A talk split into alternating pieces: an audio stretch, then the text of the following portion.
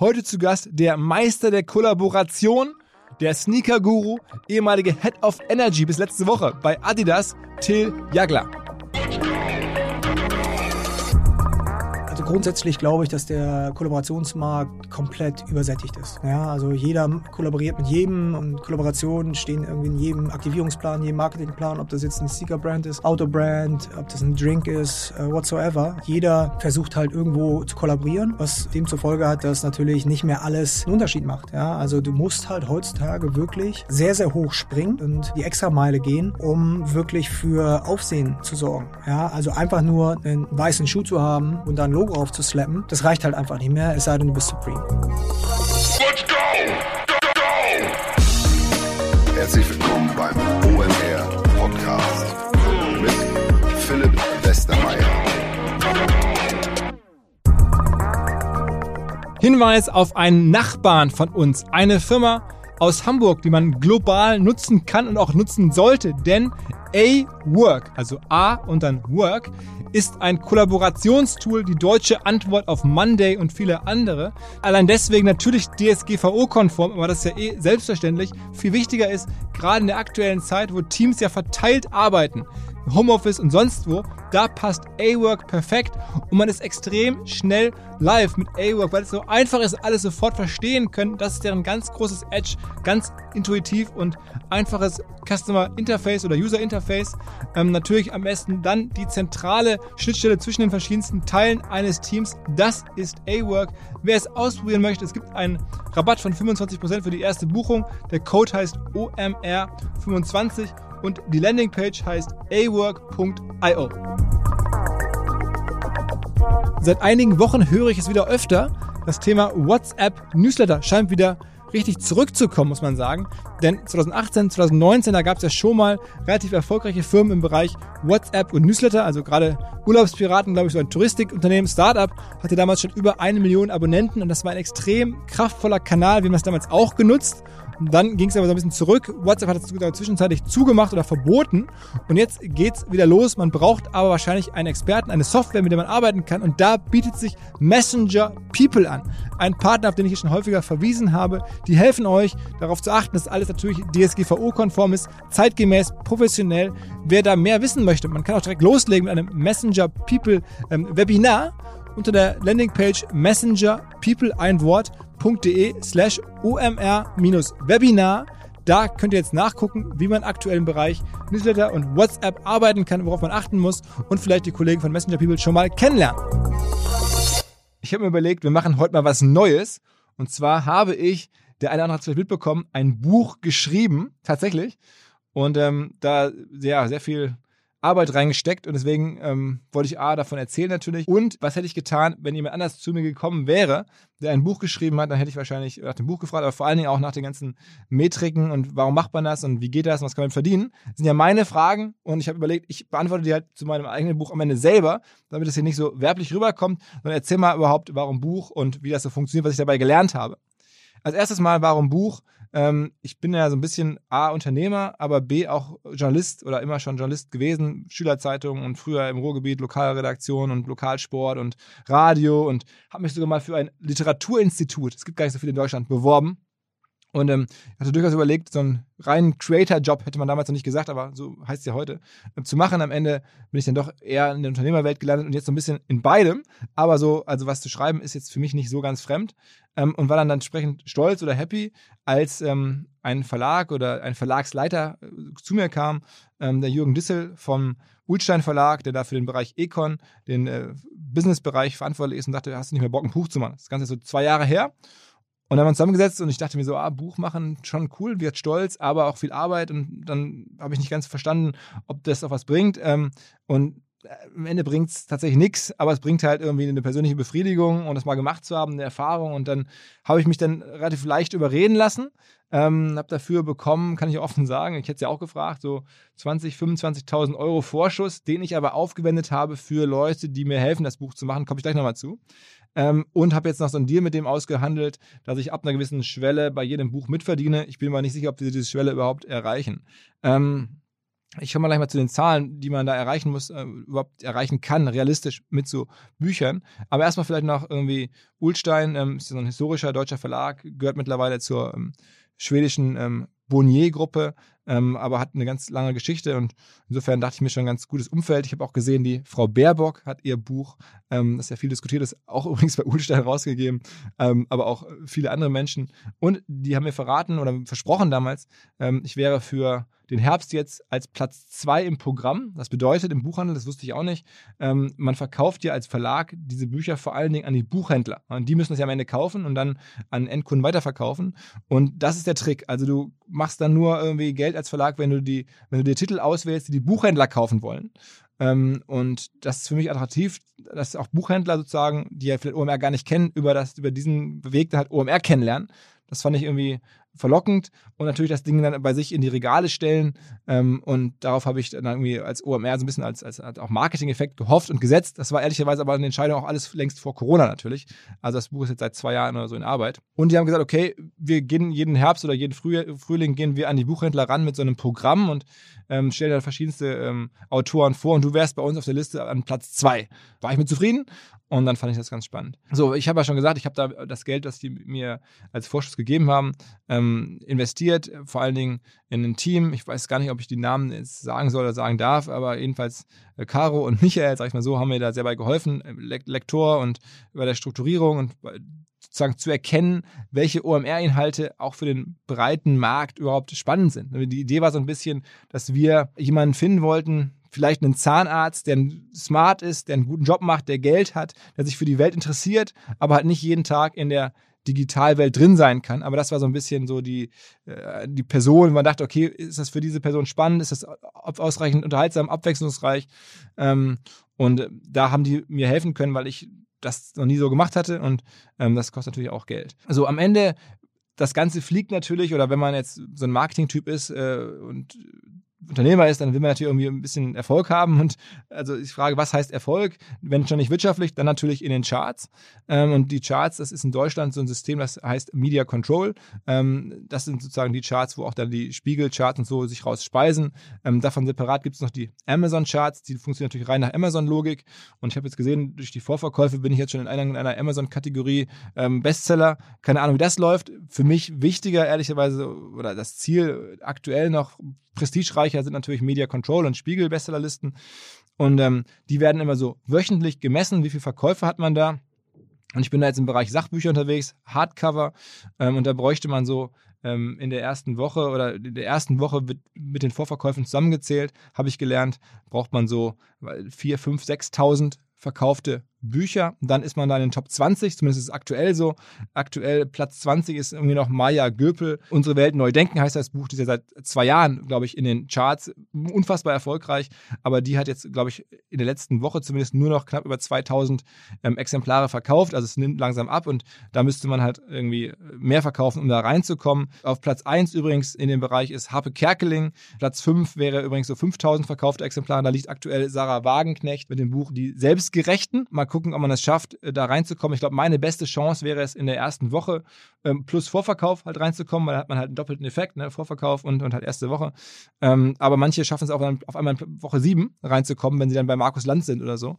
Ähm, dann haben sie auf einmal so viele Verkäufe, dass es dann vielleicht passt. Ich glaube, Markus Lanz ist auch wahrscheinlich die einzige Plattform, die es gibt, die das irgendwie richtig PR-mäßig begünstigen kann. Ansonsten ist es halt eine Mischung von verschiedensten anderen Sachen. Ich mache auch gerade alles, was irgendwie angeboten wird, auch zu den kleinsten Medien, die Bock haben, mache ich es gerne. Ich mache nur ein Buch, also mache ich jetzt einmal die, alles, was ich kann und dann ist es wieder vorbei. Aber ähm, ich glaube, zu Markus Lanz, ähm, obwohl wir mit dem ähm, gutes Verhältnis haben, war ich ja auch schon mal, werde ich es wahrscheinlich nicht schaffen. Die haben zu viele andere Themen im, weiß ich nicht, äh, im, im, im Wahlkampf gerade und was da alles so gibt. Aber ähm, mal gucken was so passiert. Jedenfalls ist das eine wichtige Plattform.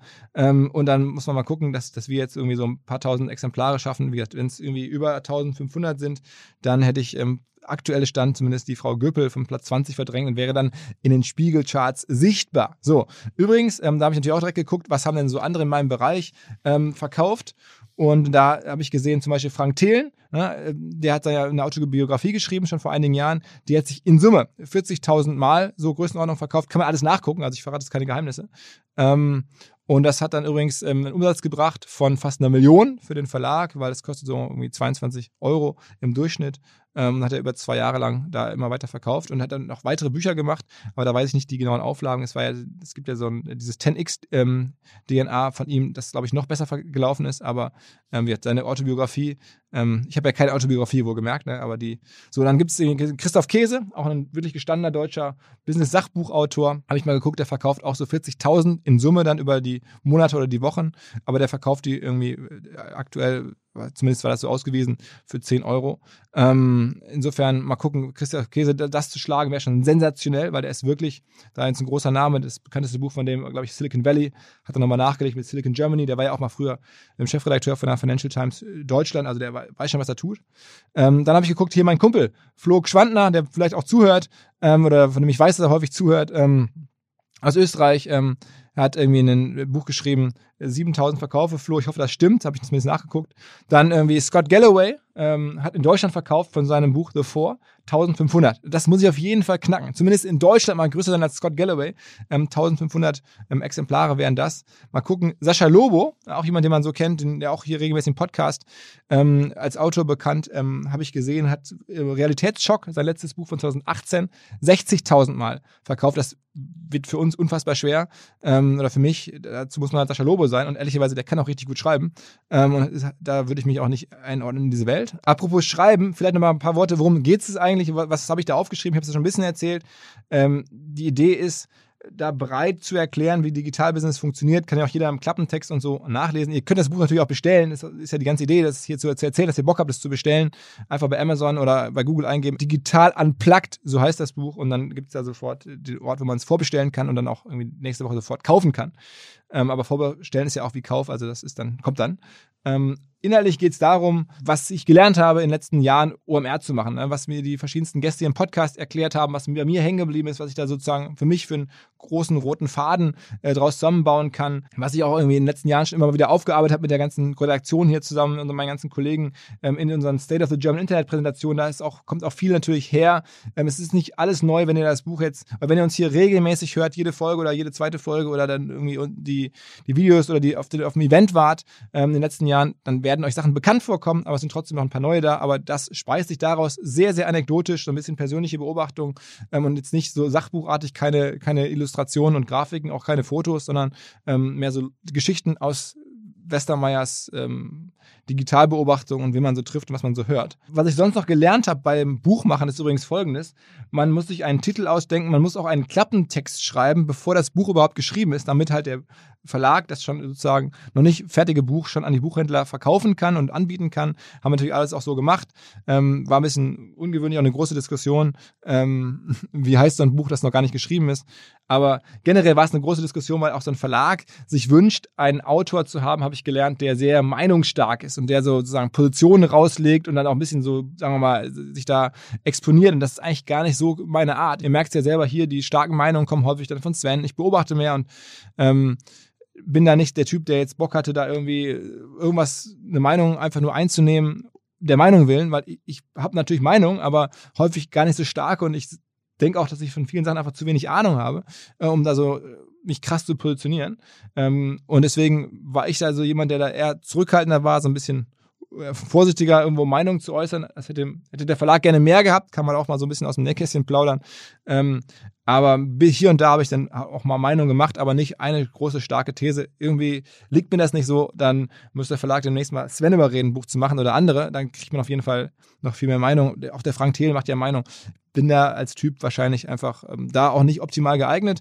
Einmal mal gucken, ob es vielleicht trotzdem für die äh, Charts am Ende reicht. Ähm, dann noch eine Sache, kann man ja sagen, okay, du musst doch auf jeden Fall da reinkommen. Es gibt auch bestimmt tausende von Hacks. Und ja, in der Tat, ähm, wir haben uns natürlich angeguckt, ich wäre jetzt nicht OMR, ich wäre jetzt nicht ich. Hätte ich mich nicht gefragt, wie kann man das irgendwie gewinnen und wie kann man es mit Marketing gewinnen. Und ähm, es gibt Hacks, mit denen man relativ sicher, glaube ich, auch wenn man so ein Buch einmal im System drin hat, ähm, Bestseller-Autor werden kann. Der besten Hack, den ich ähm, gesehen habe, ähm, der geht so, man ähm, nimmt eine digital oder man meldet eine Digitalausgabe an, äh, sozusagen ähm, zum gleichen Preis wie das, wie das Printbuch gibt es eine Digitalausgabe ähm, und dann gibt es davon auch eine Kindle-Version Ähm, und dann kann man diese Kindle-Version, weil es ja am Ende vollkommen egal ist, ob man die verkauft oder nicht, ähm, kann man dann krass reduzieren. Dann kostet sie auf einmal nur noch 99 Cent, aber das echte Buch kostet irgendwie 20 Euro. Ich glaube, meins wird, ich weiß gar nicht ganz genau, kostet 20 Euro, Größenordnung. Ähm, also mega, mega reduziert. Und dann wird diese reduzierte Kindle-Version äh, in die Amazon-Schnäppchenliste wohl reingespült, hat mir jemand erklärt. Und dann kaufen so viele Schnäppchenjäger dann einfach irgendwie die Schnäppchenliste so weg. Ähm, und dann hat man ruckzuck für 99 Cent dann halt hunderte oder tausende von Exemplaren, die da reingezählt werden, in die Media Control wohl verkauft. Und dann wäre man da oben. Und das hätte ich machen können, habe ich jetzt mich entschieden, das hier lieber zu erzählen als zu machen. Ähm, Finde ich als Hack ah, ein bisschen grenzwertig. Ähm, aber natürlich, wir haben uns ein paar Sachen überlegt. Das hier im Podcast zu erzählen, ist ja auch schon ein Hack. Ähm, es gibt so ein paar Sachen, wo ich glaube, dass die okay sind, ähm, die man machen kann. Werde ich nicht alle verraten. Aber ja, das sind so ein bisschen äh, meine, meine Erfahrung mit der Buchwelt. Auch natürlich eine große Diskussion gewesen. Welches Foto nehmen wir drauf? Ähm, könnte, kann man sich ja vorstellen. Ähm, am Ende hatte ich auf jeden Fall richtig Schiss, dass ich da jetzt viel Scheiß aufgeschrieben habe. Ähm, und mit dem Foto konnte ich einigermaßen leben, weil wer das Foto sieht, der wird sehen, das ist nicht das allererste Mal, dass wir diese Position und diese äh, Situation fotografieren und dann in die Welt hinausschießen. Deswegen könnte das fun fun funktionieren. Ähm, ich bin auf jeden Fall dankbar, dass mir noch ein paar Leute geholfen haben, das Buch zu machen. Ähm, neben der OMR-Redaktion, also allen Kollegen, ähm, die da arbeiten, unser Chefredakteur Roland Eisenbrand, Tom Lux, Martin Gard, äh, Florian Heide, Christian Kors, die natürlich permanent Content produzieren, permanent mich irgendwo hinlenken. Auch unsere ganze Redaktion im Bereich Education ist dazu zu zählen. Das ist schon natürlich für mich super hilfreich über die letzten Jahre. Ohne die wäre es alles überhaupt schon gar nicht entstanden. Und das restliche Team von OMR hat mir natürlich auch irgendwie so eine Plattform gegeben, ob sowas machen zu können. Da bin ich sehr dankbar und hoffe, da niemand enttäuscht zu haben. Und ähm, dann habe ich noch zwei Kumpels. Ähm, mein Kumpel Christian Luhmann, ähm, ja, Freund aus Berlin, lange bei Mr. Specs gewesen. Ähm, und wenn ich Glück habe, demnächst auch bei OMR. Ähm, super Typ, ähm, hat das Buch wirklich durchgearbeitet, mit mir gemeinsam nachts immer, was er da gut und schlecht dran findet ähm, und da wirklich auf Wortebene Sachen verändert. Ähm, und dann ähm, anderer Freund von mir, Jonas Wolf, kenne ich schon ganz lange aus gemeinsamen Grund- und Jahrzeiten, der hatte sich auch ein bisschen die Zeit genommen, äh, das mit mir gemeinsam durchzusprechen. Bin ich extrem dankbar, ähm, dass ja Leute, ähm, die viel zu tun haben, ähm, sich da mit mir gemeinsam hingesetzt haben. Und da ist das Buch. Und das war der Vorspann zum Buch. Ich werde das selten machen, ganz selten. Vielleicht machen wir nochmal so einen Vorspann, wenn das Festival wieder losgeht, Sachen, die mir wichtig sind. Ähm, aber ich hoffe, es war was Neues dabei und vielleicht hat es Spaß gemacht, da so ein bisschen über die Buchbranche zu hören. Ich wusste wirklich nicht alles, äh, habe da in der Tat mal gelernt, jetzt am lebenden Objekt, wie das so funktioniert. Aber jetzt kommen wir jetzt zu dem eigentlichen Thema dieses Podcasts, oder zu dem, was ihr hier eigentlich erwartet habt. Wie immer äh, einen spannenden Gast und der war auch natürlich diesmal wieder da. Und zwar Till Jagler. Till ist der König der Kollaboration. Also ihr merkt, ich leite jetzt soft über zum eigentlichen Teil zum Podcast. Till hat an die 2000 Kollaborationen, glaube ich, miterlebt oder mitgemacht die meisten davon bei Adidas. Er war bis vor einigen Tagen Head of Energy bei Adidas. Ganz spannender Titel. Es geht darum, Energy, eine Marke reinzukriegen. Wie kriegt man eine Marke belebt und energetisch?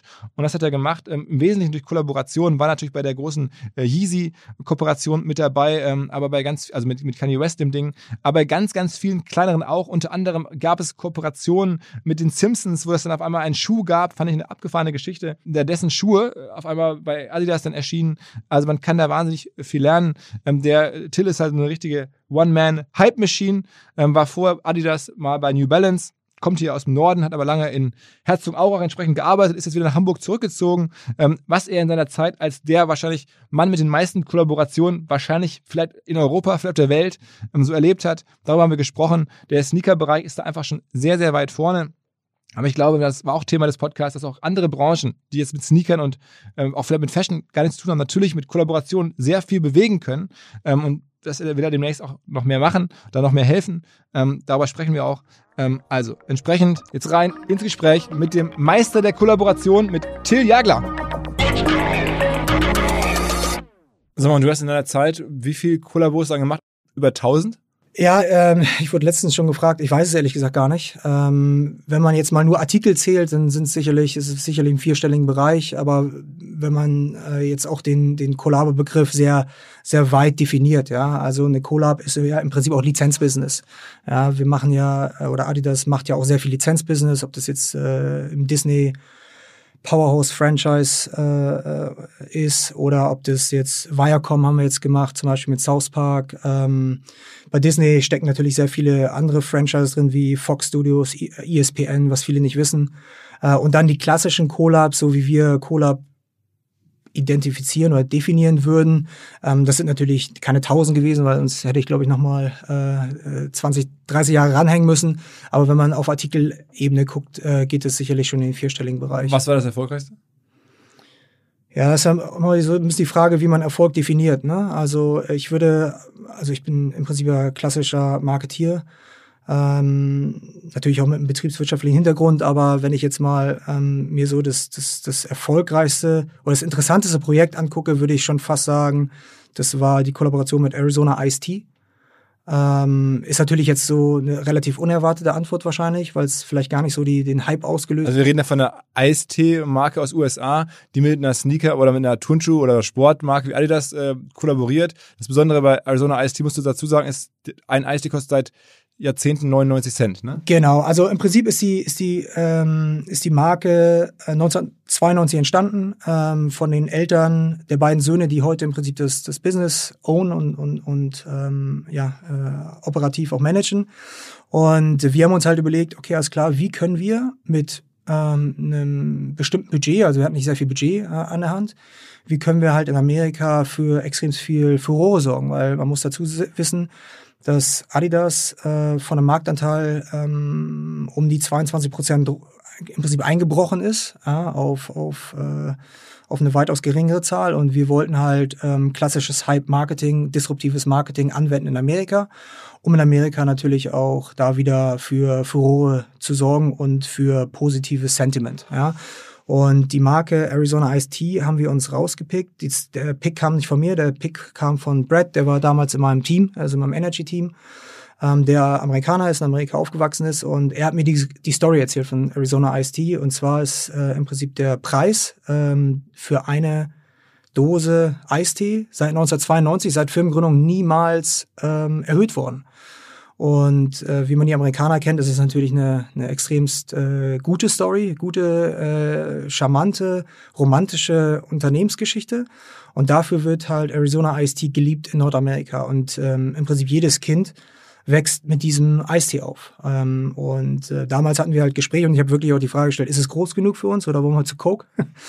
ähm, und äh, das Feedback kam, nee, nee, das ist kulturelle Currency. Ja, und, und jeder wird's feiern. Und wir sind dann halt im Prinzip auf die Idee gekommen, weil es so ikonisch ist, diese, diese Dose für 99 Cent zu verkaufen. Mittlerweile ist es auch der Slogan von denen, der Claim, uh, The Great Buy. Haben wir gesagt, okay, wir machen The Greatest Buy. Du kriegst einen Schuh für 99 Cent. Das heißt, wir haben einen Schuh aussehen lassen wie eine Dose mit dem berühmten ähm, Sherry Blossom ähm, All-Over Print und haben dann in Amerika oder wollten 2000 Schuhe für 99 Cent verkaufen in der Lafayette Street damals, äh, was ja. dazu geführt hat, genau, was dazu geführt hat, dass äh, die NYPD vier Häuserblocks gesperrt hat, weil äh, wir einen solchen Ansturm hatten. Logischerweise, ja. Und was ich eigentlich damit sagen will, ist, äh, wir hatten im Prinzip damals, äh, wussten wir natürlich, dass das passieren wird, ja, weil wir dann nicht naiv reingegangen sind, nicht blau, blauäugig und haben schon ähm, 125.000 Paar in der Pipeline gehabt zum normalen Preis. Und haben im Prinzip versucht, Marketing neu zu denken. Ja, und haben halt gesagt, okay, wir können über ein Produkt, über einen PR-Stand äh, für so viel Furore sorgen, ja, dass wir so einen Nachfragesog aufbauen, dass wir im zweiten Step, also im zweiten Drop, ähm, überproportional viel verkaufen können pro Tag. Ja, und haben halt dann diese 125.000 Paar innerhalb von 60 Minuten abverkauft. Drei Wochen 60 später. 60 Minuten? Ja, 30 Minuten später. Äh, drei, äh, sorry, drei Wochen später. Ja, das heißt, der erste Drop in, in äh, New York war im Prinzip der PR-Stand. Und wo, wo, wo, Lafayette, weil da ein Adidas-Laden ist, oder? Nee, das war einfach ein Pop-Up-Store. Das war der allererste Supreme-Store. Ähm, Ach, bei der, Supreme ist gemacht? Der erste, jetzt sind sie mittlerweile ja umgezogen äh, und haben den Store übernommen und äh, haben den halt in den Arizona Kiosk umgewandelt im Prinzip. Ähm, aber es hat so ein Media-Echo stattgefunden, dass das natürlich die perfekte Kampagne war für diese für dieses Pack, was drei Wochen später in den Markt eingeführt worden werden sollte. Ja, und es hat so viel äh, Aufsehen erweckt und so viel Nachfragesog aufgebaut, dass äh, diese 125.000 Paar sofort ausverkauft waren. Ja, und da haben wir das erste Mal verstanden, würde ich mal sagen, wie disruptives Marketing funktioniert. Ja, dass man auch mal anders denken kann als Billboards am Times Square oder Printmedien oder was auch immer, dass wir halt wirklich äh, verstanden haben, wie Produktmarketing in der Wirtschaftspsychologie funktioniert. Ja, und deswegen würde ich immer auf die Frage, die du gerade gestellt hast, sagen, das ist somit das Erfolgreichste gewesen, weil ein ganzes Unternehmen angefangen hat, anders zu denken. Ja, wir haben wirklich das Mindset innerhalb von Adidas komplett gedreht oder verjüngt oder verändert, ähm, was dazu äh, führte, dass wir im Prinzip dieses Energy, diese Energy Business Unit viel, viel größer gemacht haben, äh, viel mehr ähm, Ressourcen allokiert haben, viel mehr Leute eingestellt haben, vier ähm, Kreationszentren erschaffen haben in Shanghai, Tokio, Portland und Herzogenaurach. Wie lange, wie lange braucht man so einen Vorlauf, um so, eine, so, einen, so einen Schuh, also so einen, so einen äh, Arizona Ice Tea, Adidas Schuh, bis der dann irgendwie verfügbar ist, von der Idee bis der Schuh ist da? Ja, also ich sage immer so, wenn man schnell ist, äh, sechs Monate, wenn man richtig, richtig schnell ist. Ähm, da muss man aber natürlich auch dann im Prinzip eine Factory im Hintergrund haben, die äh, äh, die Kapazitäten reserviert. Ähm, normalerweise ist ein, ist ein äh, Schuh-Kreationsprozess ähm, liegt zwischen 18 Monaten und sechs Monaten. Ja, also High-End-Performance-Produkte, wie zum Beispiel Schuhe, Fußballschuhe, ja, werden auf dem 18-Monats-Kalender produziert. Das heißt, du hast die Idee, 18 Monate später kommt die Idee zum Markt. Und Lifestyle pendelt sich so auf zwölf Monaten ein momentan. Und wir haben aber dann für Energy ein, ein Konstrukt aufgebaut, wie wir halt innerhalb von sechs Monaten äh, Schuhe in den Markt bringen können. Das schnellste, was ich jemals bei Adidas geschafft habe, waren sechs Wochen. Für welche Kollabo war das? Das war eine Fashion Week in Paris, äh, sorry, in London. Und wir haben im Prinzip dann damals, weil wir diesen Konfigurator hatten für Schuhe konfigurieren, ja, also im Prinzip das My Ideas Setup, das haben wir im Prinzip äh, genutzt als Toolbox. Wir haben geguckt, okay, welche Materialien liegen in der Factory, welche Zwischensohlen liegen in der Factory, welche Laces etc. Und haben halt im Prinzip wie so einen Lego-Baukasten und selber einen Schuh zusammengebaut haben ähm, damals London's Finest hieß die Kollaboration oder die, nicht die Kollaboration, die, die Edition, haben es einfach mit einem Laserprinter draufgeprintet und es war innerhalb von sechs Wochen da. Das BV, wir haben einen BVG-Schuh gebaut, ich weiß nicht, ob du den gesehen hast äh, damals. Ein, ja, das ist in Deutschland ein großes Thema gewesen, mit Jung von Matt, glaube ich, zusammen, der Agentur. Genau, genau, genau. Der Berliner Verkehrsbetriebe, ne? Genau, genau. Das war, würde ich jetzt auch nicht sagen, dass es klassisch Hype war, aber es war wiederum so ein Beispiel, ähm, was unterstrichen hat, dass man anders Marketing machen kann, auch als Sneaker-Brand als es vielleicht in der Vergangenheit ähm, ähm, der Fall war. War dir das klar, dass, ich meine, es wurde jetzt extrem viel gefeiert und hat ja auch gut funktioniert, aber war das klar, dass das gut funktionieren würde? Ich meine, spürst du es bei den Kollaborationen vorher oder ähm, woran erkennt man, dass das, also, oder warum weißt du, dass das so läuft? Ja, also ich glaube, also was, was ich halt immer versuche zu sagen, auch immer meinem Team äh, mit auf den Weg gegeben habe, es geht eigentlich am Ende des Tages nicht um das Design des Schuhs. Es geht um die Story und um äh, um die Mechaniken, warum gewisse Sachen funktionieren, warum sie nicht funktionieren. Ja, deswegen ähm, ist es, glaube ich, wichtig, ich glaube in jedem Geschäftsbereich, äh, zu verstehen, warum Sachen funktionieren und warum sie nicht funktionieren. Ja, unabhängig vom Design, weil Design ist halt 100% subjektiv, ein Kollaborationspartner ist auch 100% oder fast 100% subjektiv. Und ähm, bei BVG war es halt natürlich so, wir haben natürlich den Trick angewandt. Wir wussten, wir kamen aus dem Problem, ja. Wir wussten, dass äh, viele Berliner äh, tagtäglich im Prinzip sich beschweren über die BVG und, und, und vielleicht die BVG gar nicht so ähm, das, der charmanteste Partner in der Stadt ist. Ja? Ähm, deswegen ist ja zum Beispiel auch Jungformat als äh, klassische Marketingagentur äh, herangeholt worden, um das Marketing halt so jung zu machen, dass es dann auch wieder so ein bisschen äh, besser wird und relevanter wird. Aber ähm, alle Berliner äh, beschweren sich natürlich um die, äh, über die Preise der Tickets. Ja, das heißt, ein, ein äh, Jahresticket kostet 750 Euro. Ja, und das ist natürlich, klar, für einen Studenten, für, für, für, für viele Leute sehr viel Geld. Ja, und äh, viele Leute beschweren sich darüber und wollen halt günstiger fahren, fahren schwarz und werden erwischt und es ist so ein Negativ-Cycle. Und wir haben gesagt, okay, alles klar, wenn du den Schuh kaufst, ist an dem Schuh direkt dran das Ticket. Ja, und der Schuh, ja, und das war natürlich dann der, der Marketing, äh, der PR-Streich, kostet halt nicht mehr. Das heißt, du kriegst einen Schuh und, und wenn du mit dem Schuh U-Bahn fährst, kannst du umsonst fahren. Das war eine einfache Idee, aber in der Umsetzung natürlich unglaublich komplex. Man muss dazu wissen, dass es in Berlin, glaube ich, 1800 Ticketkontrolleurinnen gibt, ja, ähm, die ja in irgendeiner Art und Weise wissen mussten, dass das funktioniert. Ja, die erste Idee, okay, alles klar, wir machen einfach ein Papierticket, aber wie kriegst du den Schuh in diese, diese Ticketmaschine? Das heißt, wir haben gesagt, okay, es muss irgendwie anders funktionieren. Am Ende des Tages haben wir es so ein bisschen oldschool gemacht. Wir haben alle äh, Kontrolleure, Kontrolleurinnen geschult. Ja, also es gab eine bundesweite oder eine berlinweite Schulung äh, für alle Leute, die es wissen mussten, was natürlich ein riesengroßer Aufwand war, ähm, um das im Prinzip dann auch ja, umsetzbar zu machen. Und aber was hat euch das gebracht? Ja, also jetzt musst du ja dazu wissen, ähm, also im Prinzip hatten wir das ganze Budget für das ganze Projekt waren 10.000 Euro. Ja, mit den 10.000 Euro haben wir ein Fenster beklebt bei Mark Overkill. Ähm, Im, Im Sneaker Store in Berlin. Genau, im Sneaker Store in Berlin, Kreuzberg. Ähm, und ähm, haben da im Prinzip die Aktivierung gemacht und in dem äh, Flagship Store an der Münzstraße, also in Berlin Mitte.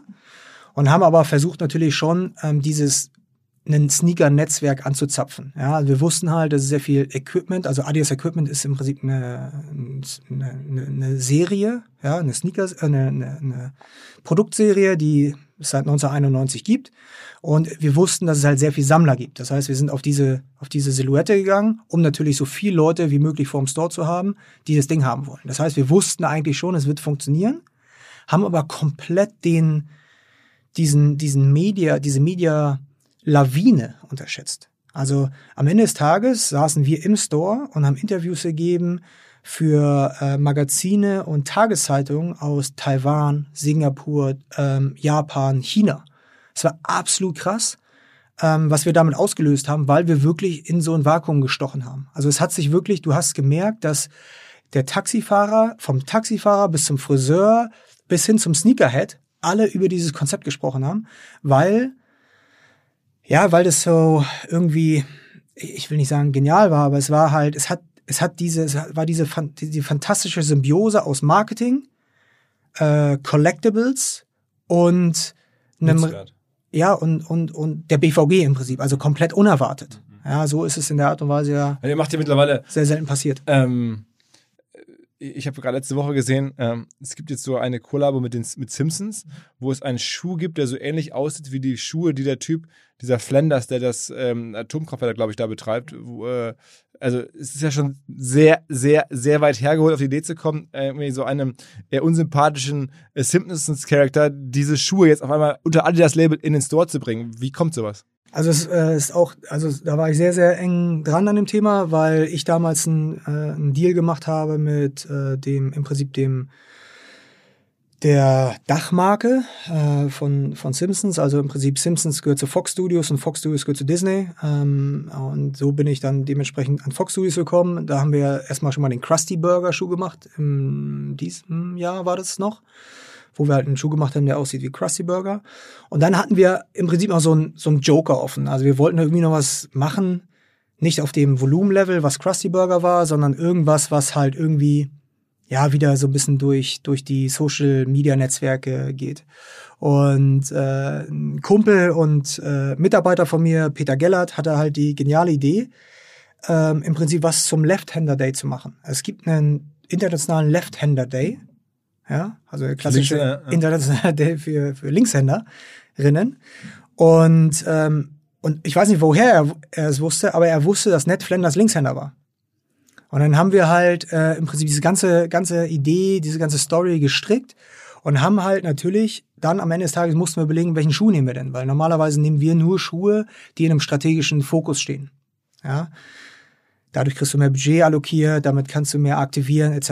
Das heißt, wir haben immer wieder versucht, im Prinzip in der in der Strat in diesem strategischen äh, Rückenwind oder in diesem strategischen äh, Windschatten zu laufen von Adidas und von Adidas Originals.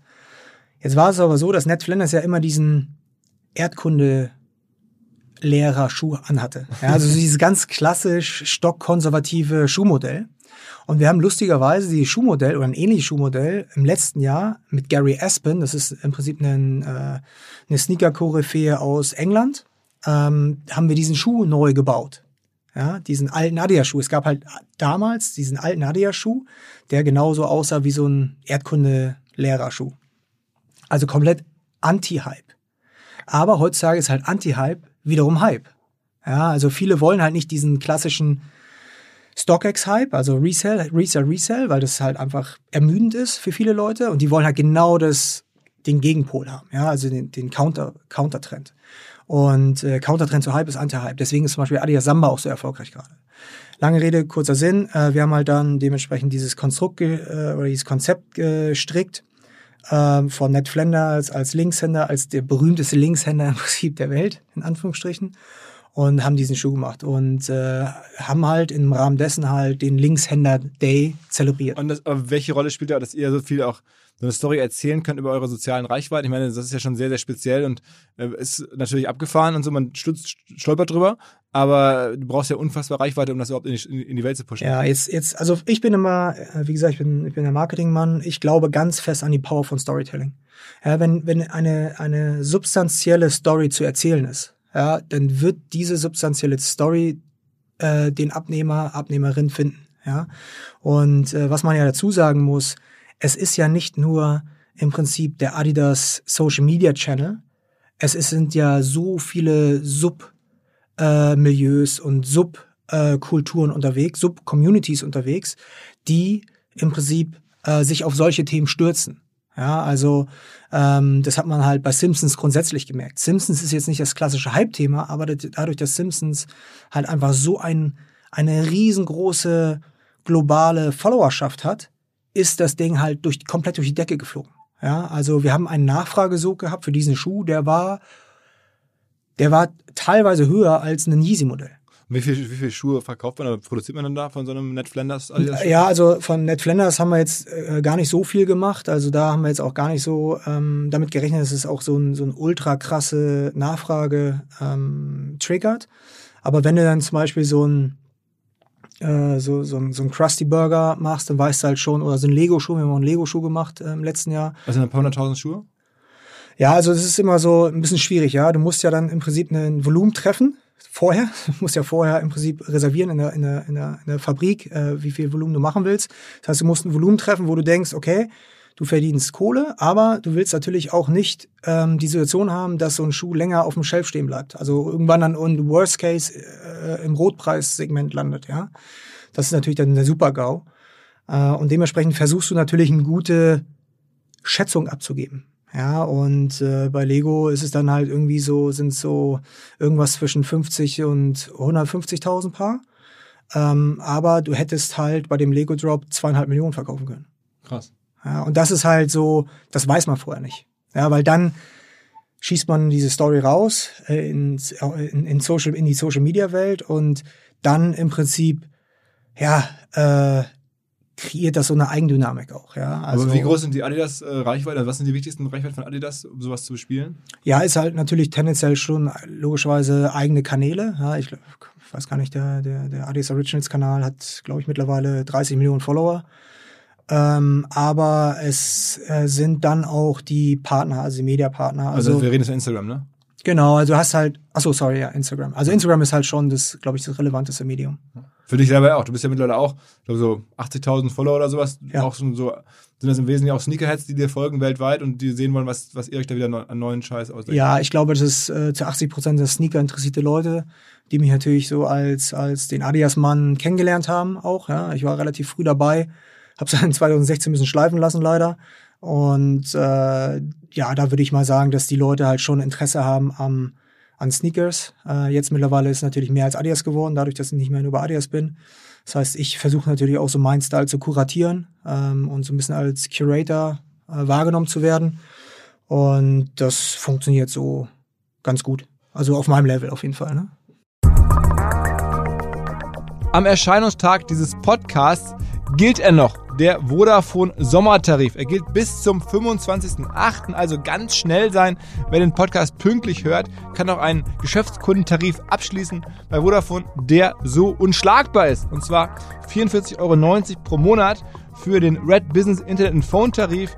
Das heißt, die gesamte Vertragslaufzeit, den Highspeed-Tarif nutzen mit bis zu 1000 Mbit pro Sekunde, kostenlose Telefonie in alle deutschen Mobilfunknetze man kann entspannt über Vodafone Wechselservice wechseln.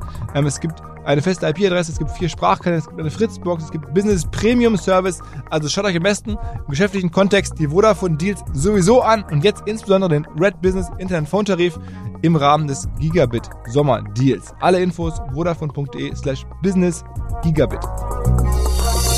Warum ist so eine Koop, die es jetzt vor kurzem gab mit, mit McDonalds zum Beispiel? Das ist ja also von deren Reichweite und deren Name ist ja wahrscheinlich noch größer oder genauso groß wie Adidas.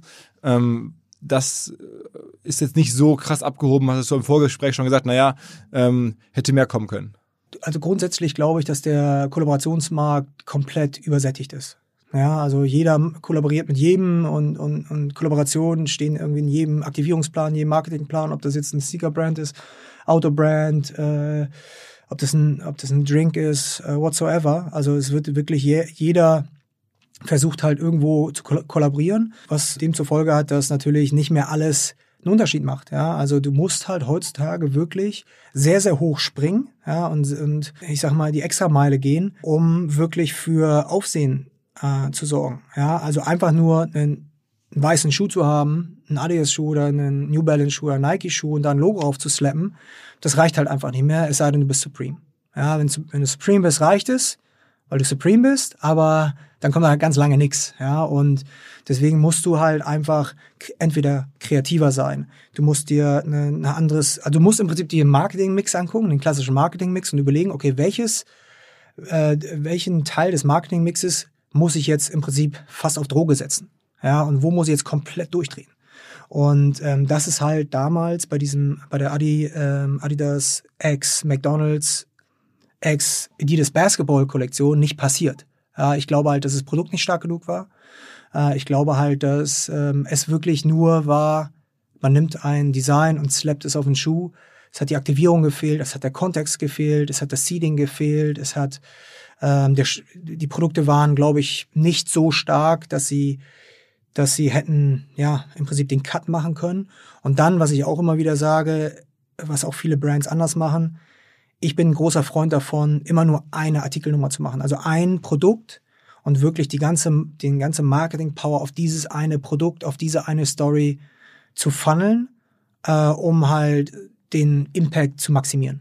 Ja, wenn du halt natürlich, klar, wenn du eine Kollektion mit 16 Teilen hast, dann fühlt es ja schon so ein bisschen wabbelig an. Ja, also egal wie gut es ist, aber du hast halt bei 16 Teilen, bei 8 Teilen, bei 4 Teilen, hast du halt immer Teile, die die schlechteren Teile sind, logischerweise. Deswegen würde ich immer versuchen, die ganzen Ressourcen, die man hat, äh, auf ein äh, auf ein, auf ein Produkt zu münzen. Aber was macht denn Supreme so anders? Du hast gerade gesagt, dass die ja offensichtlich nach wie vor, jetzt seit nach Jahren ja schon, immer noch so der Klassenbeste sind äh, im Bereich Kollabos. Aber eigentlich müsste man da auch äh, davon ausgehen, dass die sich irgendwie abnutzen oder so. Scheinbar, wenn ich dir jetzt zuhöre, ist das nicht der Fall.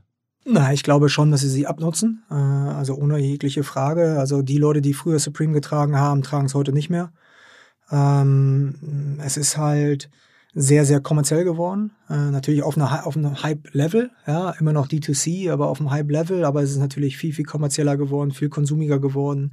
Die Ware ist immer ist viel länger im, im, äh, im Store drin. Äh, es hat es gibt sogar Rotpreis, wenn man jetzt zum Beispiel in den Store in New York geht, findet man halt Rotpreisartikel. Rot heißt also, also im Prinzip im, im, im Sale, ja. Und das bedeutet natürlich schon, dass entweder die Mengen zu hoch sind oder die Nachfrage halt nicht mehr so enorm ist, wie, sie mal, wie es mal war. Ähm, zudem kommt natürlich, dass der Resale-Markt ähm, vielleicht gar nicht mehr so attraktiv ist, wie er mal war. Ja, also im Endeffekt heutzutage auf allen Hype-Produkten sind es ja 85% Reseller, die, die was, was kaufen. Ja, und wenn das Resell-Business nicht mehr ganz so lukrativ ist, dann sind es halt weniger. Ja, weniger Reseller, die sich darauf konzentrieren. Vielleicht konzentrieren sich die gleichen Leute jetzt auf was anderes. Ja. Und äh, bei Supreme ist halt interessant zu sehen, dass sie es geschafft haben, von einer absoluten Nischen-Skateboarding-Brand uh, from New York City, es geschafft haben, eine absolute Hype-Marke zu werden, um, um dann halt im Prinzip in den nächsten Gang zu schalten, um halt natürlich einfach wirklich sehr substanzielles Business zu machen. Ja, und das finde ich halt so, als, wie, wie gesagt, wieder als, als Marketingmensch so interessant, dass sie es geschafft haben, halt so lange wie möglich in der Spitze der Pyramide sich breit zu machen. Und sie ist ja nie, äh, sie ja nie im Prinzip ähm, sich äh, organisch verbreitet haben im Bezug auf Distribution. Sie sind niemals bis auf Dover Street Market in Läden gegangen, ähm, sondern haben es wirklich geschafft, die Marke so lange wie möglich zu beschützen aber auch im gleichen Atemzug so viel Business wie möglich zu machen. Ja, und das ist halt schon, äh, finde ich, beeindruckend. Aber in der heutigen Zeit hast du natürlich andere Hype-Brands, die, die vielleicht weitaus kleiner sind, aber dann einfach, ähm, ja, einfach diesen, diesen Tastemaker, wie, wenn man sie mal so nennen will, also im Prinzip die Leute, die den Trend äh, entweder vorgeben oder ganz, ganz äh, am Anfang dabei sind, ähm, anzusprechen. Wer ist gerade gut? Na, ich glaube halt, dass äh, Palace halt einiges richtig macht. Ich Auch die glaube Skateboard-Marke aus, aus, aus äh, London, von ne? Blondie McCoy aus London. Ähm, ich glaube halt auch, dass es so sehr viele heute in der heutigen Zeit sehr viele Nischenbrands gibt, die vielleicht gar nicht so bekannt sind, aber halt einfach viele gute Sachen machen. Ja, also äh, für mich gibt's halt sehr viele interessante äh, Brands, auch im Outdoor-Bereich. Snowpeak ist für mich so eine, die auch relativ breit schon ist, aber immer noch sehr aspirational ist.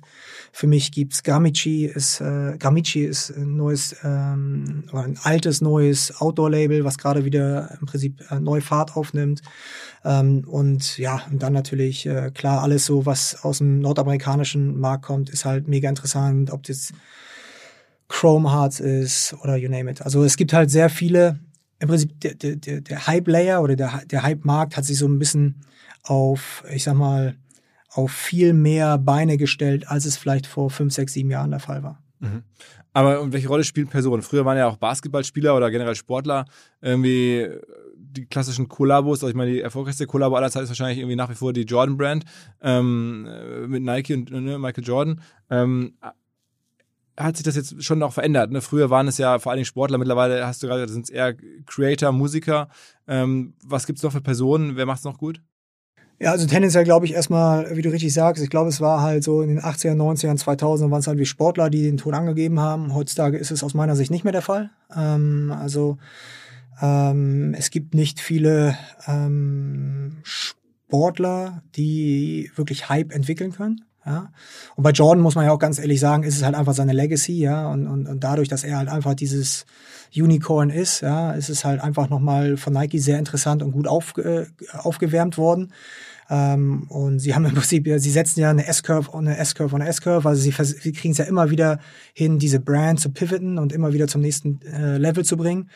Ähm, und ich würde mal ganz stark äh, verallgemeinert sagen, dass heutzutage die Musiker die neuen Sportler sind. Also heutz- heutzutage sind es halt die Musiker, die genau oder die viel mehr äh, Hype aufziehen können, viel mehr, ähm, viel mehr, viel mehr, ja, relevante oder viel mehr Relevanz äh, triggern können im, Kons im, im Kopf des Konsumenten oder im Auge des Konsumenten. Ähm, und ähm, dann glaube ich halt auch ganz fest, also es ist zum einen sind es halt die Musiker und zum anderen sind es halt Designer. Ne, also man sieht es halt bei, bei Virgil. Virgil ist ja nicht der klassische Designer. Virgil Also Abloh, ja, ne? Genau, Virgil Abloh. Ich würde ja eher mal sagen, dass er eher ein, ein Curator ist. Ja, also er hat eine ganz klare Vision, weiß ganz genau, was er will und nimmt sich was und macht daraus etwas Interessanteres. Ähm, aus seinen Augen und das äh, hat natürlich ähm, sehr viel Anklang, ja, speziell in der, in der ganzen äh, Jugendkultur und Hypekultur. Ähm, und das sind für mich so die neuen, neuen großen Makrotrends oder Makro-Influencers, wenn man es mal, mal so nennen will. Ähm, das sind, wie gesagt, die Musiker und die.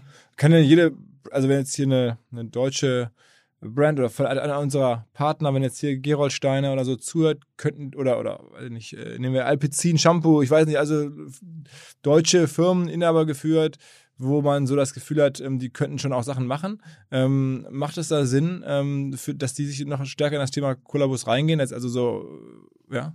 Also ich glaube grundsätzlich an die Power von Collabs, ähm, aber halt, wenn, wenn, wenn es die genannten sind, sollten sie sich nicht in diese ganze, versuchen in diese ganze Hype-Streetwear-Welt rein zu manövrieren, weil es halt einfach sehr unauthentisch ist, ja. Und ich glaube halt, und Lidl hat es ja probiert jetzt vor, vor anderthalb Jahren mit diesem Lidl-Sneaker, wo sie halt schamlos den Nike Huarachi kopiert haben, was ja nicht sehr gut angekommen ist in der ganzen Sneaker-Hype-Community. Ähm, ich würde schon ganz, äh, oder ich würde deine Frage mit einem sehr fetten Ja beantworten, aber halt in einem Markt, der so ein bisschen, der organischer besser zu dem Partner passt, also besser zu Gerold Steiner passt, besser zu Alpecin passt. Äh, und da gibt's ja auch unglaublich viele wahrscheinlich Ideen, wie man das so aufziehen könnte. Und ähm, das würde ich halt eher wahrscheinlich, ähm, würde ich wahrscheinlich eher eher sagen. Gibt es denn da auch Beispiele für? Ich meine, wir haben jetzt natürlich, ist ja dein, dein da kommst du her aus dem Sneaker-Bereich, da kommt ja dieses ganze Kollabo-Thema gefühlt so ursprünglich her, aber gibt es jetzt, ich meine, du guckst ja auch darüber hinaus und, und berätst jetzt ja auch, sprichst mit vielen. Gibt es für dich auch, sagen wir mal, Kollabo-Beispiele, die jetzt nicht in diesem Urschlamm ähm, des äh, Hypes sind, sondern so ein bisschen am Rande und wo du sagst, mega gut gemacht? Ja, also für mich ist so ein, so, so, so, so eine halbe Collab ähm, ist halt, die sehr, sehr gut funktioniert hat, ähm, ist ähm, von unserem Freund Joko äh, mit der Jokolade. Ah. Das finde ich halt super stark, weil er halt hingeht und sagt, okay, es gibt ein Problem in der, in der Schokoladenindustrie. Ja, es ist, ich weiß nicht, ob es äh, viele wissen, aber weil es so wichtig ist, erwähne ich es nochmal. Es gibt halt immer noch sehr viel Sklaverei und Kinderarbeit in der, im Kakaoabbau und Anbau. Äh, speziell in Westafrika. Und Joko hatte sich jetzt hinge, äh, zum, äh, zur Prämisse gemacht, dass ähm, er eine sehr, also immer noch eine sehr leckere Schokolade verkauft und, und, und, und auch darüber spricht, aber halt eine sehr saubere Wertschöpfungskette hat. Und da finde ich halt, ist das Wort Kollaboration wieder ähm, von Vorteil, ja, und da funktioniert es halt sehr, sehr gut und es ist anders gedacht, indem man halt wirklich ein Problem, ein existierendes Problem versucht zu lösen.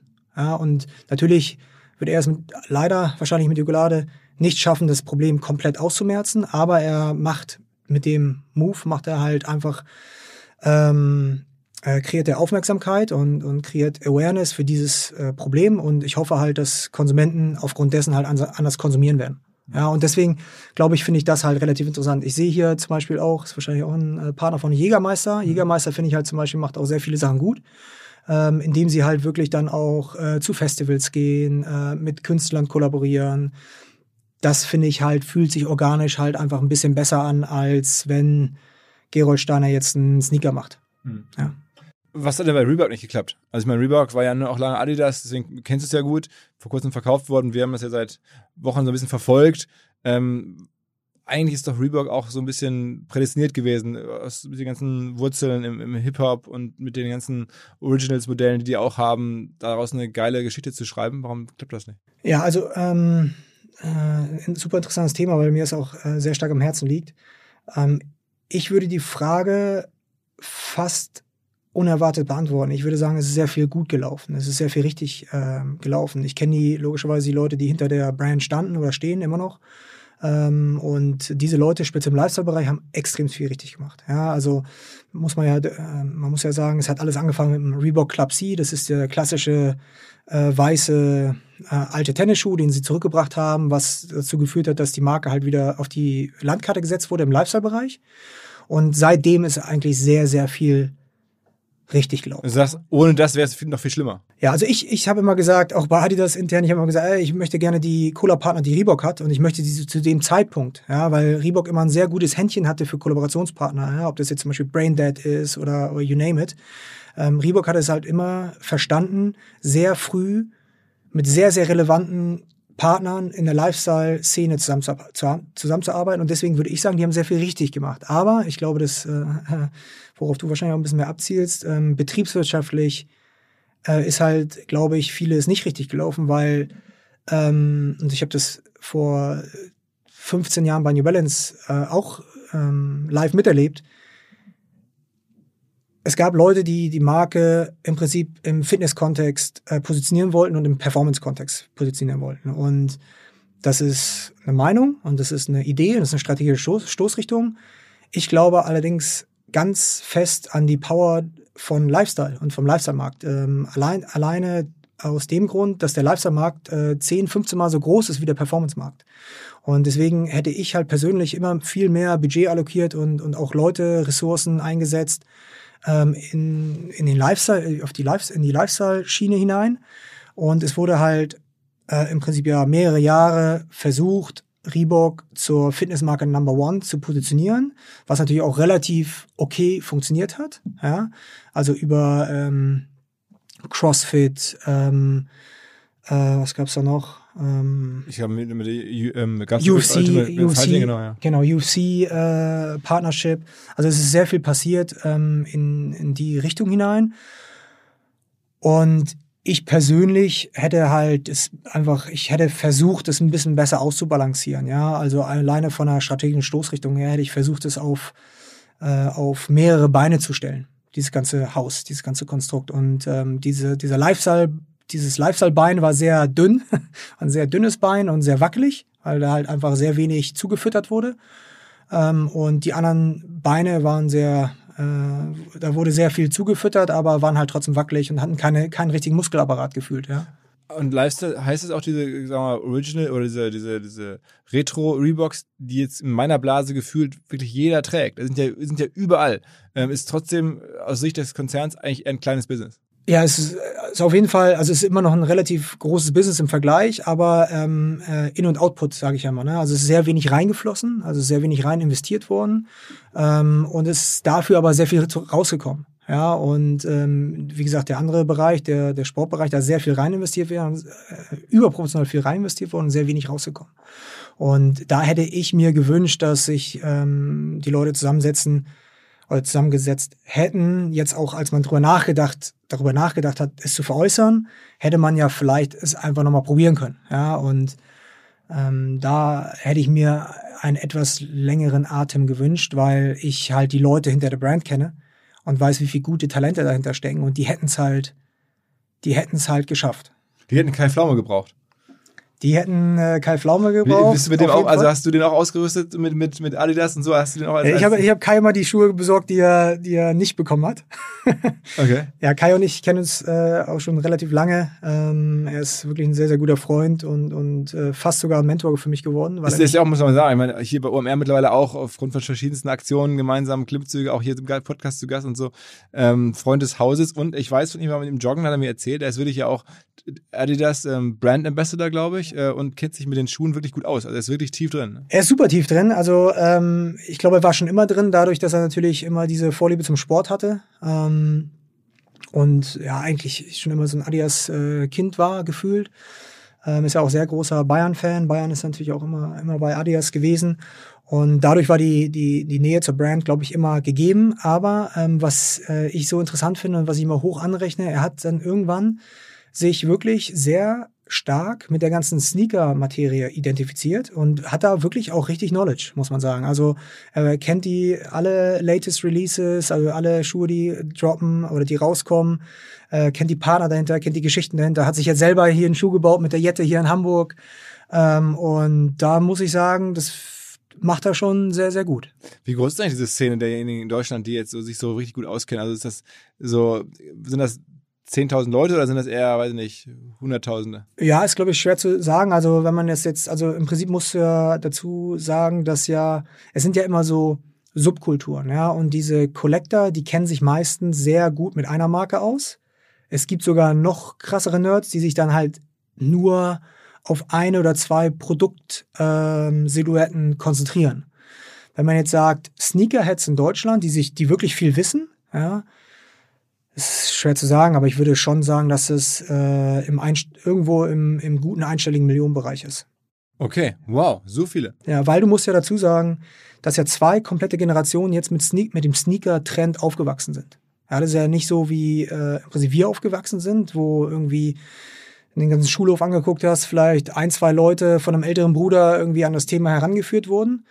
Ähm, heutzutage weiß halt jeder alles über Sneakers, ja. Also äh, meine Nichte ist 18, ja, die weiß mehr über den ganzen Markt und die ganzen Sneaker-Kalender, Drop-Kalender, Releases, Cola-Partner, äh, teilweise als ich.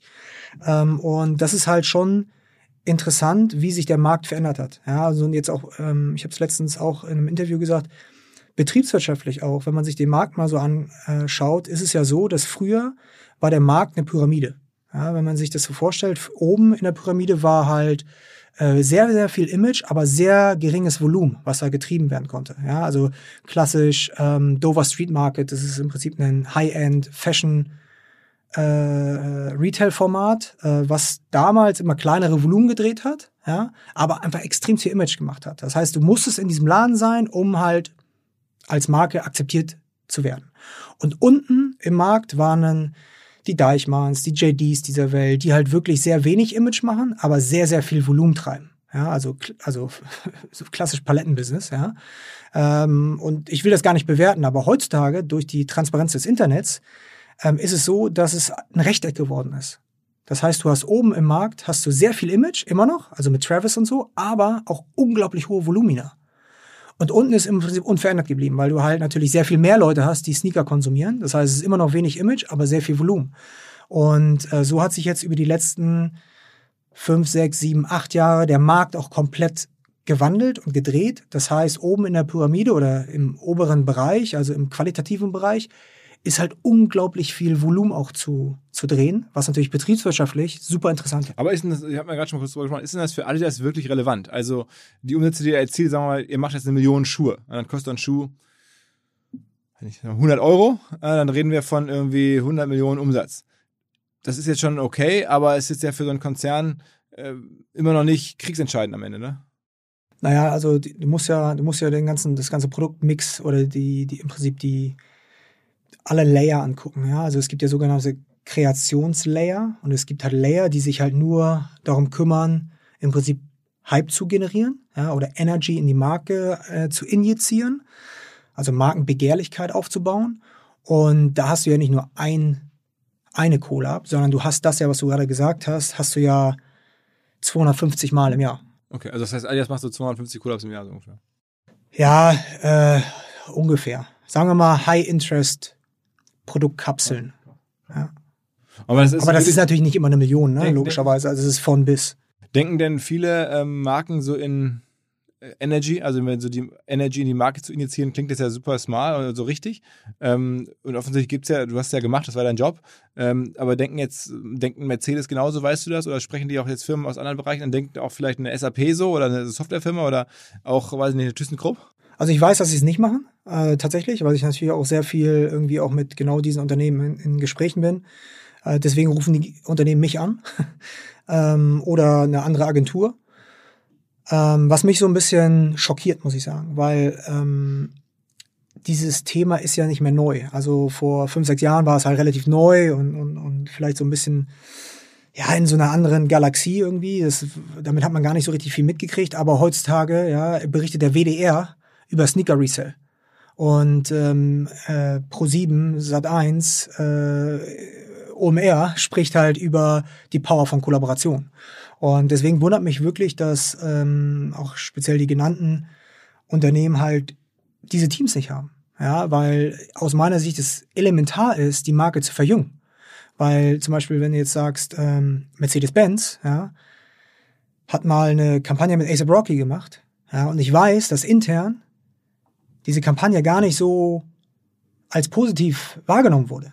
Ich persönlich habe sie sehr positiv wahrgenommen, ja, aber ähm, es ist natürlich irgendwie herausgekommen, dass Ace Rocky gerne mal einen Spliff raucht, ja, und dann haben sie sich sogar, okay, was soll denn der 65-jährige E-Klasse-Fahrer darüber denken? Wo ich dann sage, ja, dafür gibt's ja Targeted Marketing, ja, dann, dann spiel das auch da aus und spiel das andere da aus, ja, aber du läufst ja Gefahr, wenn du dich nicht immer wieder neu erfindest, dass du ja als Marke ausstirbst mit deinem Konsumenten, ja, und deswegen finde ich es halt wirklich ähm, sehr, sehr interessant, warum nicht viel mehr Brands darüber nachdenken, diese Teams zu implementieren oder halt eine Partneragentur wie zum Beispiel OMR zu haben, ja, um das halt dann diese Expertise einzukaufen. Ja. Aber es ist elementar. Hinweis auf eine Firma, von der ich dachte, bevor ich sie jetzt hier gesehen habe, dass es sie wirklich gibt. Sowas müsste es doch eigentlich geben. Und zwar Joja Bar heißt die Firma mit Doppel Y, aber Joja Bar gesprochen. Also Y-O-Y-A Bar. Joja Bar. Und was machen die? Eine Performance-Marketing-Agentur, die sich explizit richtet an schnell wachsende SaaS-Unternehmen und auch an D2C-Brands. Also genau die beiden Segmente, die von Venture Capitalists und von Investoren gerade sehr, sehr geschätzt werden da sitzen die und da helfen die Firmen, wo man sagen muss, auch ganz viele große Konzerne, ähm, klassische Unternehmen sechsen ja immer mehr jetzt auch auf D2C-Brands und müssen da was tun. Auch da kann vielleicht Julia Bar ähm, helfen.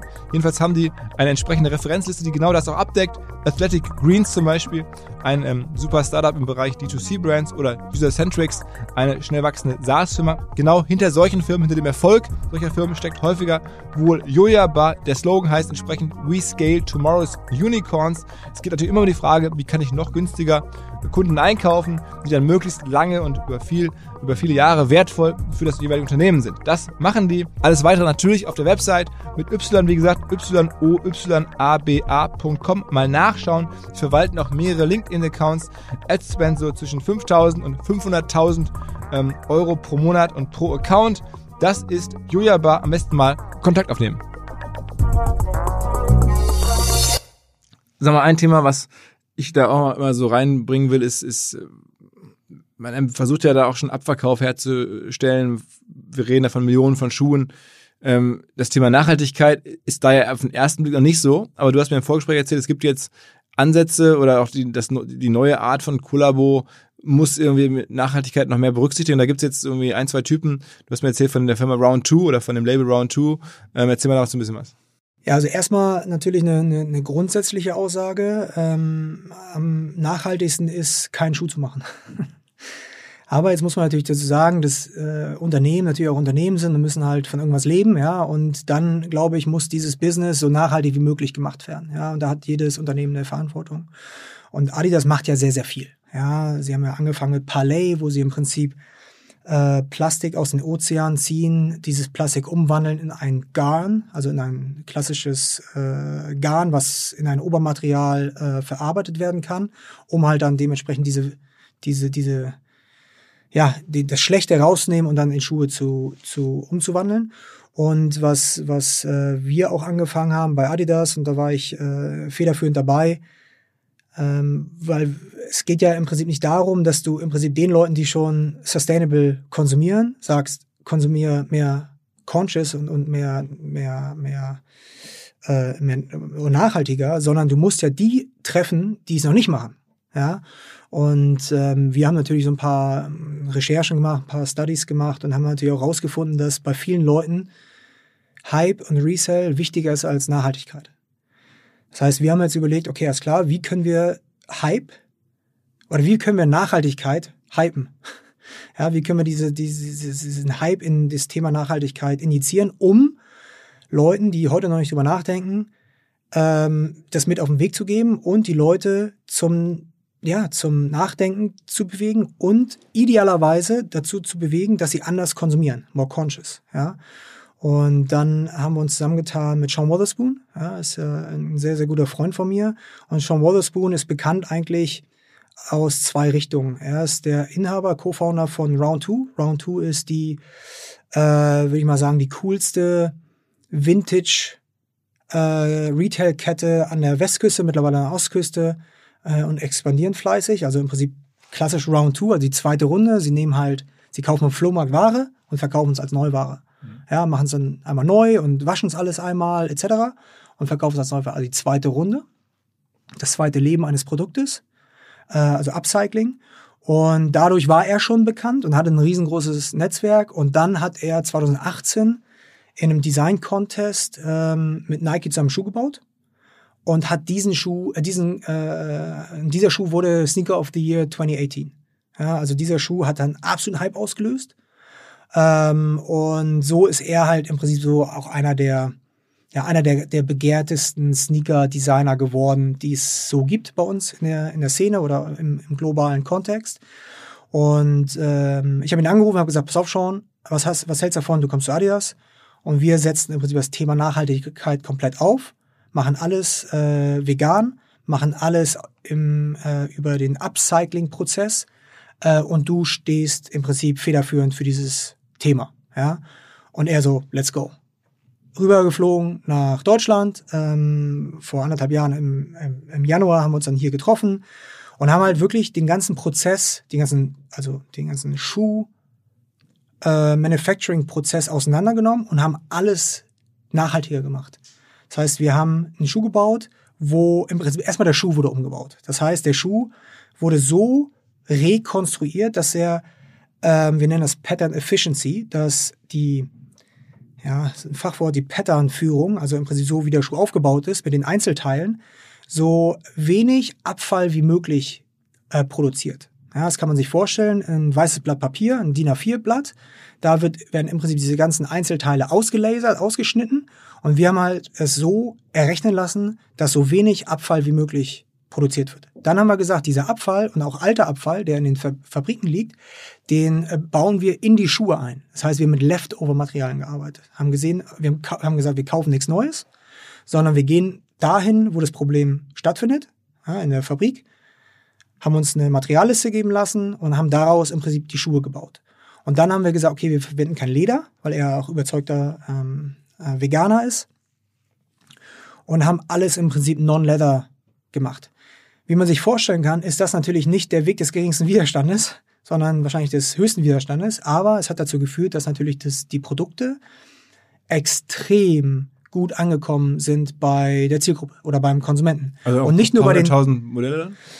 Ja, äh, wir haben weniger gemacht, weil wir komplett überrannt waren, äh, wurden im ersten Step, aber hatten einen Demand auch fast nahezu äh, von zwei Millionen Paar. Beim ersten Drop hatten logischerweise nicht so viel Schuhe, weil wir auch gar nicht so viel Materialien auf Lager hatten und wollten es auch nicht faken. Aber es hat dazu geführt, dass Schuhe, die gar nicht so heiß waren am, auf dem Resale-Markt oder auf dem, auf dem Hype-Markt, komplett Hype wurden.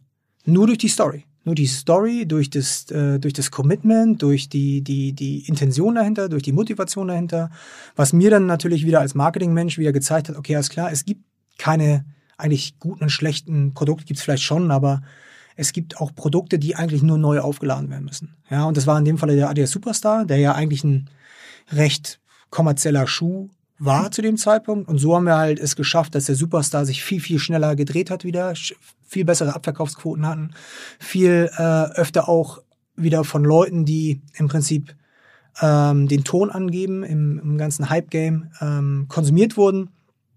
Und ja, und das ist am Ende des Tages wieder neues Marketing. Ne? Und du sagst irgendwie, dieses, wir hatten gerade beim, beim Anti-Hype drüber gesprochen, der Samba, also auch ein Schuh, den jetzt, glaube ich, jeder kennt, mit den der alte Hallen, Fußball, Handballschuhe so aus dem, der, ist, der kommt jetzt auch gerade wieder, weil der so unverwüstlich ist und weil der so bisschen über allem steht.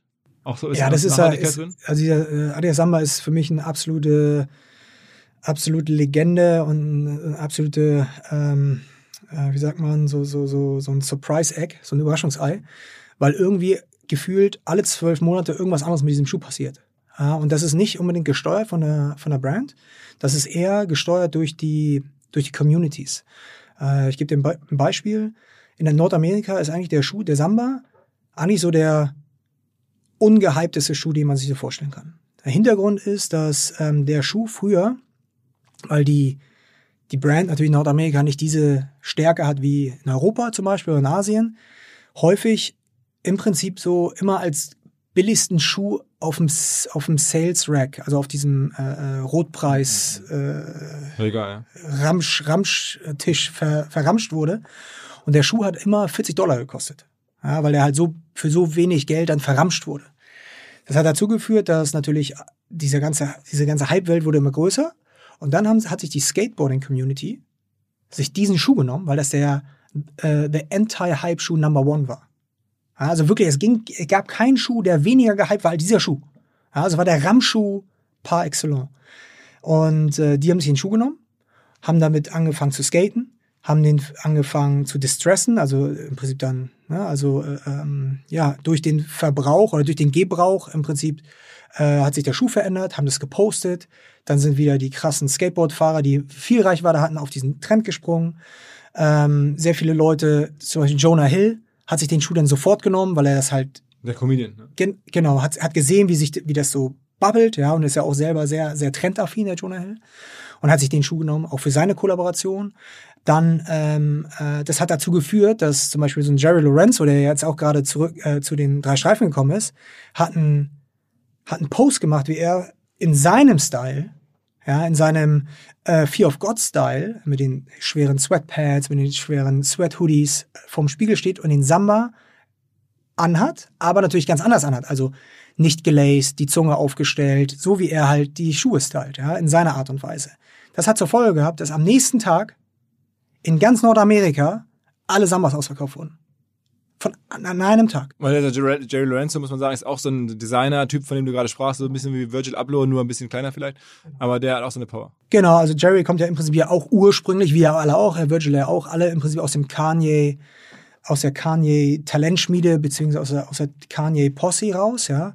Und, ähm, und, und Jerry steht halt auch für eine gewisse Ästhetik, ja, und hat halt diesen Schuh dann anders gestylt und das hat zur Folge gehabt, wie gesagt, dass alle, alle durchgedreht sind und haben gesagt, okay, das ist der nächste Hype-Schuh, wir brauchen diesen Schuh. Warum, warum können eigentlich Skateboarder so, also warum ist das seit, seit 30 Jahren so eine Industrie, die so gut funktioniert? Also Supreme kommt da ja auch her, ganz, Palace kommt da erst du gerade genannt, ganz viele mh, hm, Firmen versuchen mit dieser Community zu arbeiten. Warum eigentlich Skateboarding? Ja, ist ja ganz lustig. Gibt es ja schon so Memes aus der Skateboarding-Community äh, hinaus. Uh, people uh, trust us, we give you the next trend. Ähm, ich glaube, es liegt daran, dass die Skateboarder die coolsten sind. Also ich glaube halt einfach, es gibt, es gibt, es Einfach, gibt zwei, zwei sehr interessante Sportarten, die absolut hype-konform sind. Das ist einmal Skateboarding und das andere ist Basketball. Äh, Basketball natürlich sehr stark aus der Musik getrieben, ähm, sehr stark aus Nordamerika getrieben, sehr stark aus dem Hip-Hop getrieben. Und Skateboarding ist ja im Prinzip die, die rohste Art, Sport zu machen. Also du brauchst ja eigentlich gar nichts. Du brauchst ja einfach nur so ein, so ein Rollbrett, ja. Und äh, Leute schaffen es mit diesem Rollbrett, ja, einfach unglaublichste Dinge zu machen. Und es ist ein Community-Sport. Es ist ein Sport, der für Werte steht, für Inclusivity, für Diversity, für ähm, Inclusion. Und äh, ich glaube halt ganz fest, dass die Skateboarder halt immer versuchen, sich auch so diese, diesen Countertrend zu suchen. Ja, also wenn irgendwas sehr, sehr groß kommerziell funktioniert, gehen sie halt in die komplett andere Richtung. Sag mal, letzte Frage, ähm, wo wir gerade über Sport immer sprechen, meine, das sind ja auch so ein bisschen meine Themen. Jetzt das ist jetzt auch mein Podcast, vielleicht einige Hörer denken, okay, ähm, das sind spezielle Themen, aber äh, Paris Saint-Germain, also diese ähm, Verein ist ja nun auch im, im Lifestyle-Bereich wahnsinnig erfolgreich. Ähm, wie ist das passiert? Also, ich meine, das ist ja Jordan Brand, ist ja sozusagen dahinter. Ähm, aber eigentlich ist es ein unsympathischer Verein, so in den Augen der meisten Fußballfans. haben immer so viel Geld ausgegeben für die ganzen Stars, aber eigentlich jetzt keine so richtigen, äh, ist jetzt keine, kein Nostalgieverein. Ähm, warum gehen die so ab? Als Marke jetzt auch. Ja, für mich ist auch dann die Frage, wo gehen sie ab, ne? Also ähm, ich glaube, sie gehen halt äh, schon ab in diesem ganzen, in dieser ganzen Hype-Welt. Sie sind halt natürlich, ähm, wachsen sie in, in China, in Greater China halt unglaublich ähm, in, inkrementell äh, und überproportional. Ähm, sie, sie bringen im Prinzip, sie sind im, ja im Prinzip eine Marke, oder sie haben es geschafft zu verstehen, dass sie selber mehr sein können als ein Fußballverein. Ja, ähm, das Gute ist, dass sie einfach eine riesengroße Fanbase haben und die Fanbase ist sehr offen für Veränderung. Ja, das ist ja zum Beispiel in Deutschland gar nicht der Fall. Ja, also die äh, die deutschen Supporter sind ja eher äh, ein bisschen allergisch gegen Veränderung, ja, ähm, und äh, das ist natürlich in anderen Ländern, also ob es jetzt in England ist oder in Frankreich, ist ein bisschen anders. Und speziell in Paris ist es ja schon immer so ein bisschen anders gewesen, ja. Also sie haben ja David Beckham damals geholt. Sie hat, das war ja schon so im Prinzip der erste Move aus Pace eine, eine Marke zu machen. Ähm, und ähm, haben es jetzt natürlich geschafft, würde ich mal sagen, zu zeigen, was ein Fußballverein über den Fußball hinaus repräsentieren kann. Ja, also sie sind ja viel mehr. Sie sind ja jetzt durch die Jordan Brand, und das war ja auch ein, eine sehr bewusste Entscheidung, höchstwahrscheinlich zwischen Nike und, und Pace J. Sie haben es halt geschafft, durch Jordan Brand in die Basketballwelt zu kommen, in die Hip-Hop-Welt zu kommen und in die äh, Sneaker-Welt zu kommen, weil natürlich Jordan, Jordan Brand halt natürlich komplett ähm, durch die Decke geflogen ist im ganzen äh, Hype-Game. Und ähm, auch so, so Moves jetzt mit, mit, äh, mit Leo, ähm, zeigen natürlich auch, natürlich ist er ein begnadeter Fußballer, aber zeigen natürlich auch, dass sie halt einfach diese Superstars in ihren eigenen Reihen haben wollen, um Franchises aufzubauen. Ja, und sie haben halt verstanden, dass ähm, es am Ende des Tages darum geht, ein Unternehmen zu führen und nicht eventuell nur ein Fußballclub zu sein und zu führen. Und sie gehen halt in alle Bereiche der Subkultur. Ja, also wenn du jetzt überlegst, ähm, was äh, im Prinzip diese Bereiche sein können, ist es natürlich Sport, Music, Art and Fashion. Sport sind, haben sie ihre, ihre Wurzeln. Music, Art and Fashion kommen jetzt dazu. Ja, das sind im Prinzip so, im Prinzip so Must, Should, Can. Also Must ist Sport. Should, und dann gehen sie halt immer weiter, er, erweitern sie, pivoten sie im Prinzip ihre, ihr Unternehmen immer weiter nach oben und diversifizieren immer, immer weiter nach oben, um dann natürlich so eine, aus Pace J so ein Luftschloss zu bauen, was jeder in irgendeiner Art und Weise äh, begehrlich findet. Ja, ob das jetzt Hype-Kids sind oder ob das äh, Fußballer sind, ob das Musicians sind, ob das Designer sind. Ich, also ich warte auf den Moment, wo sie was mit Virtual machen. Also ich, also oder mit irgendwem anders, ja. Dann muss man dazu sagen, dass natürlich auch im Prinzip die die die die ähm, der Startpunkt bzw. das Fundament ja äh, im Prinzip ja auch so Nährboden ist für ein solches Businessmodell, weil sie halt in Paris sind. Paris ist die Fashion-Hochburg Num Nummer eins. Ja, das ist das, es ist das Zuhause eigentlich aller großen Fashionhäuser. Sind das denn die, die, die katarischen ähm, Eigentümer, die das pushen, weißt du das? Oder ist das irgendwie. Ja, das ist natürlich, ähm, das werden die nicht so in der Art und Weise pushen, ja. Die werden natürlich das nötige Kleingeld zusammenkratzen, um das zu ermöglichen. Aber ich glaube ganz fest daran, dass das Management einfach ganz anders aufgestellt ist als das Management von FC Bayern. Ja, und, äh, und, und da würde ich mal mir wünschen, ja, also es, man muss es ja nicht, ja, es ist, heißt ja nicht, dass man, dass man Sachen muss, aber wenn man halt wachsen will, gibt es halt natürlich äh, mehrere Wege, das zu tun, ja. Du kannst natürlich versuchen, dein Merchandising-Umsatz zu 30, um 30 Prozent zu steigern, indem du nach, nach China gehst und da irgendwelche ähm, Trainingsläger abhältst.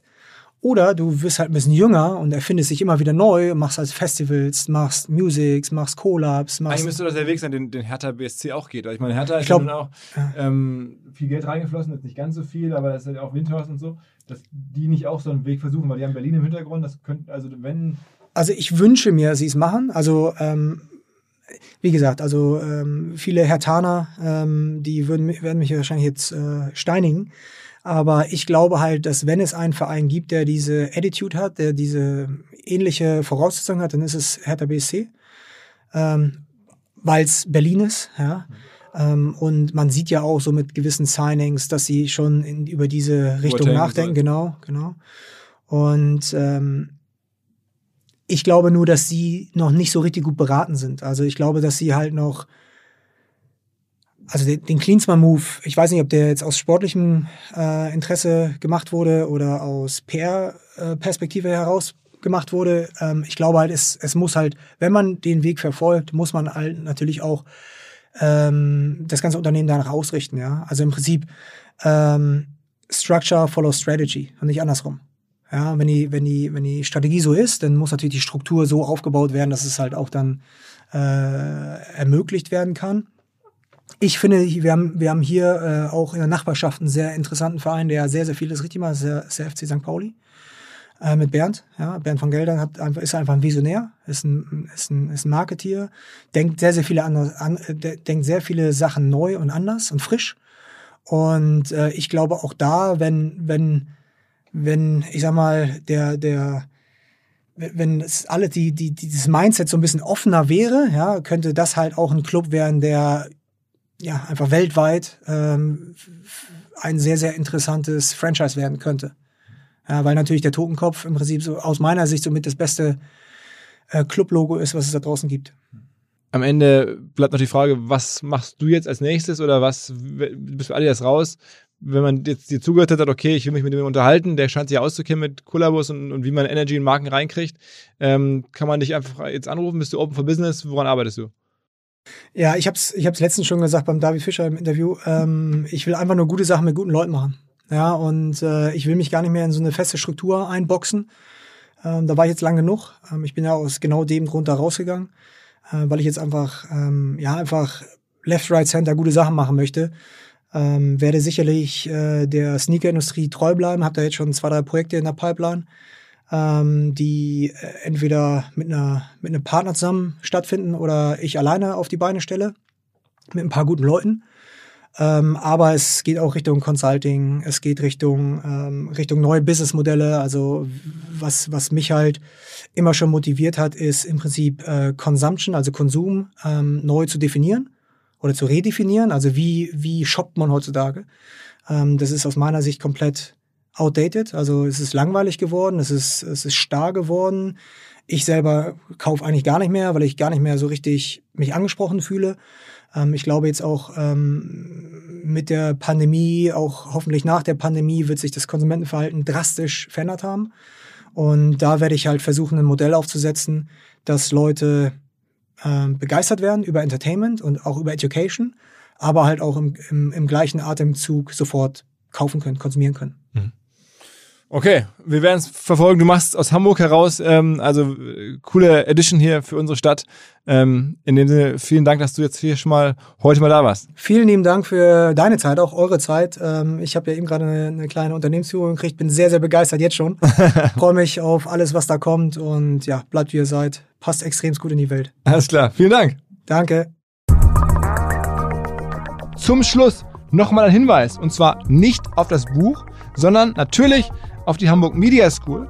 Da läuft seit vielen, vielen Jahren das Online-Marketing-Camp. Ich habe das da selber mal ins Leben gerufen, gemeinsam mit den Kollegen der Hamburg Media School, der Nukleus für alles, was heute OMR ist. Wer sich aktuell informieren möchte, war so dreieinhalb Tage am Stück was im Online-Marketing ganz konkret passiert, über alle verschiedenen Plattformen hinweg, der kann das tun ähm, an der Hamburg Media School im Online-Marketing-Camp. Das nächste läuft vom 8. bis zum 11. September und alle Infos, auch andere Weiterbildungsangebote der HMS, findet ihr unter hamburgmediaschool.com slash Weiterbildung. Dieser Podcast wird produziert von Podstars bei OMR.